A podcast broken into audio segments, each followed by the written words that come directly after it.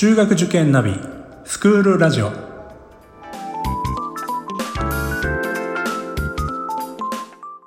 スクールナビゲーターののびるです。この番組は中学受験を目指すご家庭に学校の先生からの生の声や受験に役立つ情報をお届けするラジオです。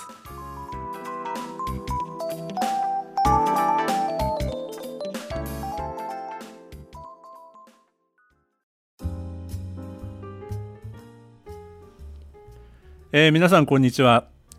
今日はですね、森上教育研究所の森上先生にお越しいただいています。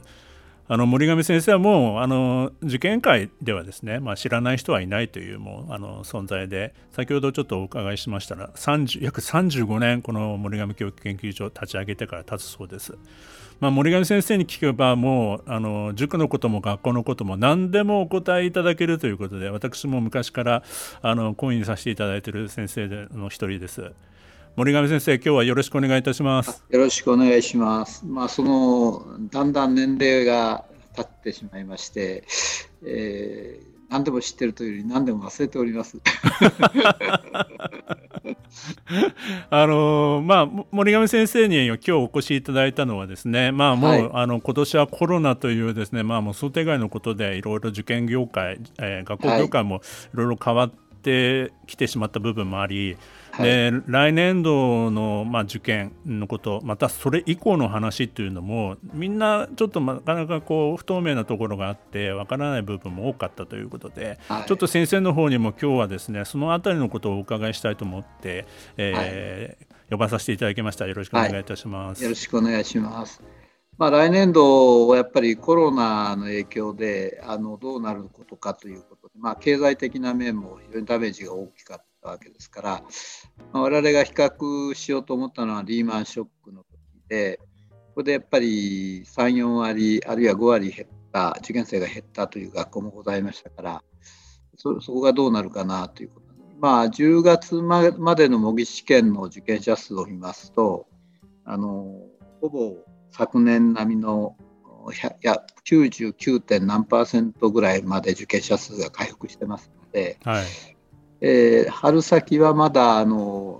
前年比7割ぐらいだったんですけど、10月の段階になりまして、100% 近く戻ってまいりました。そういう面で来年も、昨年ほどの受験者数全部が全部そうなるとは言えませんが、数自体は同じぐらいだ、ただ志望校がですね、やっぱり難関校が1割強受験者数が減ってますし、それからその次の上位校、その難関よりやや優しい学校も 5% ぐらい減ってます、そういう面では皆さんコロナで受験勉強の仕上がりが遅いといいますか、そこの部分、進路指導もそういうことがあるのかもしれませんけど、あんまり難しくてちょっと無理だろうというふうな場合は安全策を取るというか、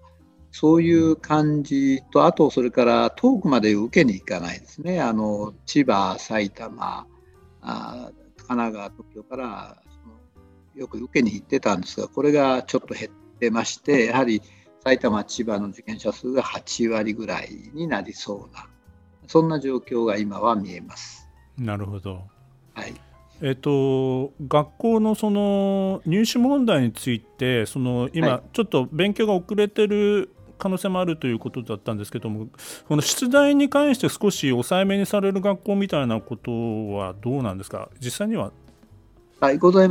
ますけれども、特に突っ込まって難しい学校がいろいろ制約、例えば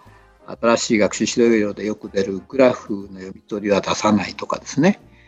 そういうことはありますけど、ただそれは率直に申し上げて実際の入試問題にはほとんど関係ない言い方になってますので、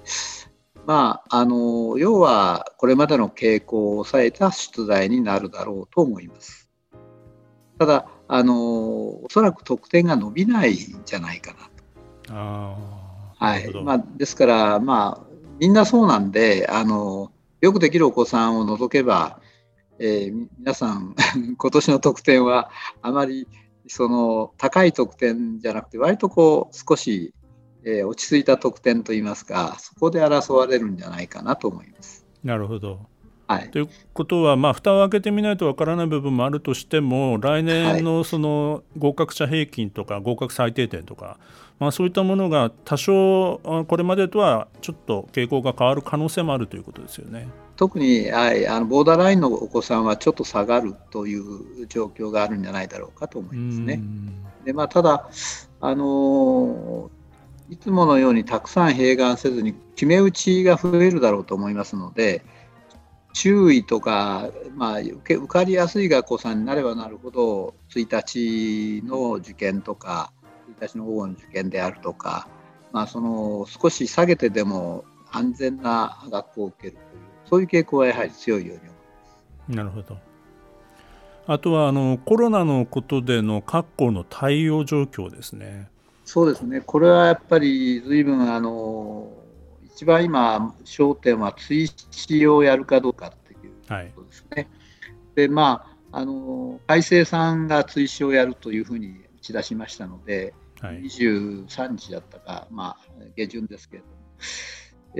も、今はそれに数校がやっぱり表してますが、だんだんこれ増えるんじゃないかと思います。第3波が今来てますので、はい、さらに増えるんじゃないかなと。これはもう追試をやるという直前になって言ってもいいわけなので。なるほど、はい、ただ、まあ、受験生からすれば要するに、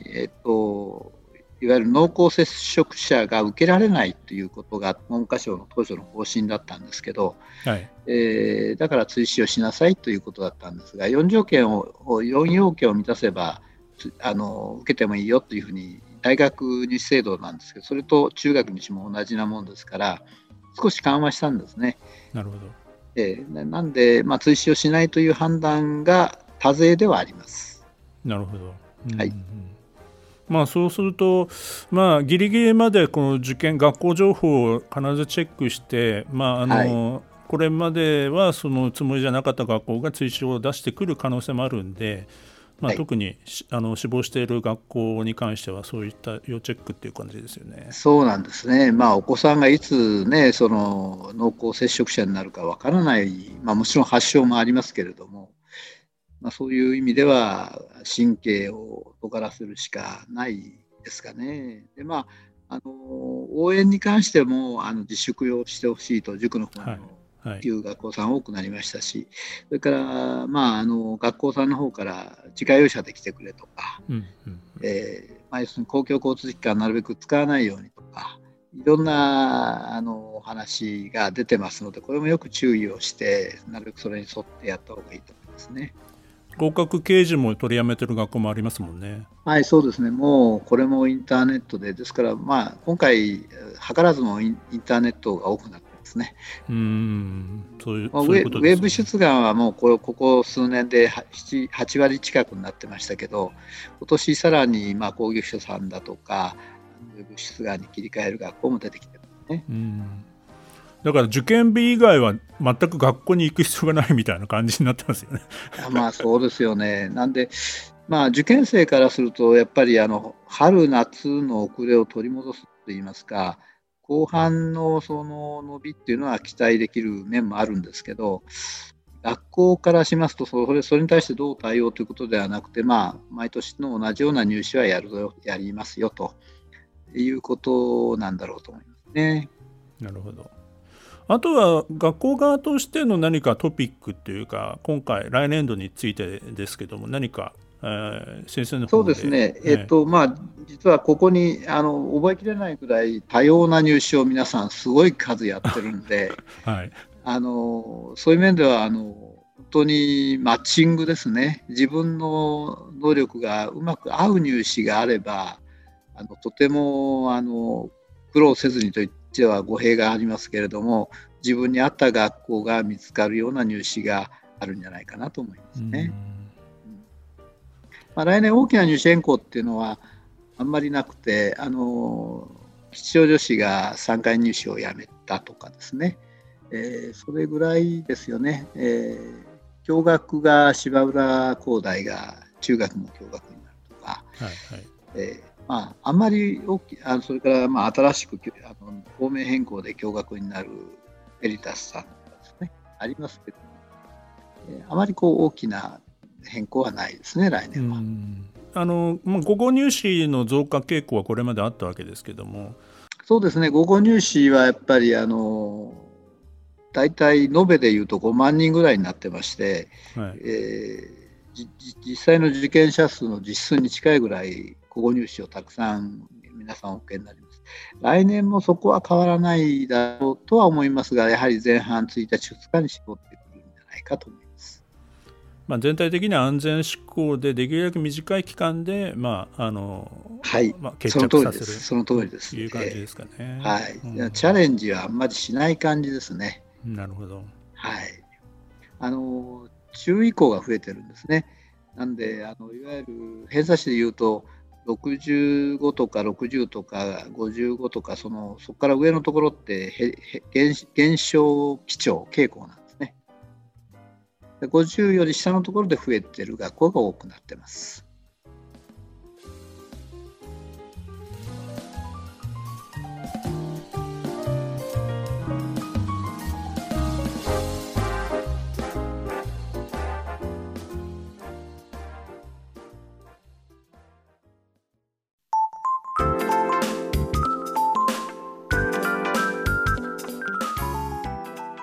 この番組では番組への感想、出演してほしい学校など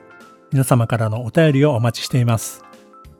また受験に関する質問や相談にもお答えしていきますので、番組の概要欄のリンクや Twitter のダイレクトメールからお気軽にお寄せください。Apple、Amazon、Google、Spotify などの無料のポッドキャストアプリから登録または購読のボタンを押していただくと更新情報が届きますので便利です。それではまたスクールラジオでお会いしましょう。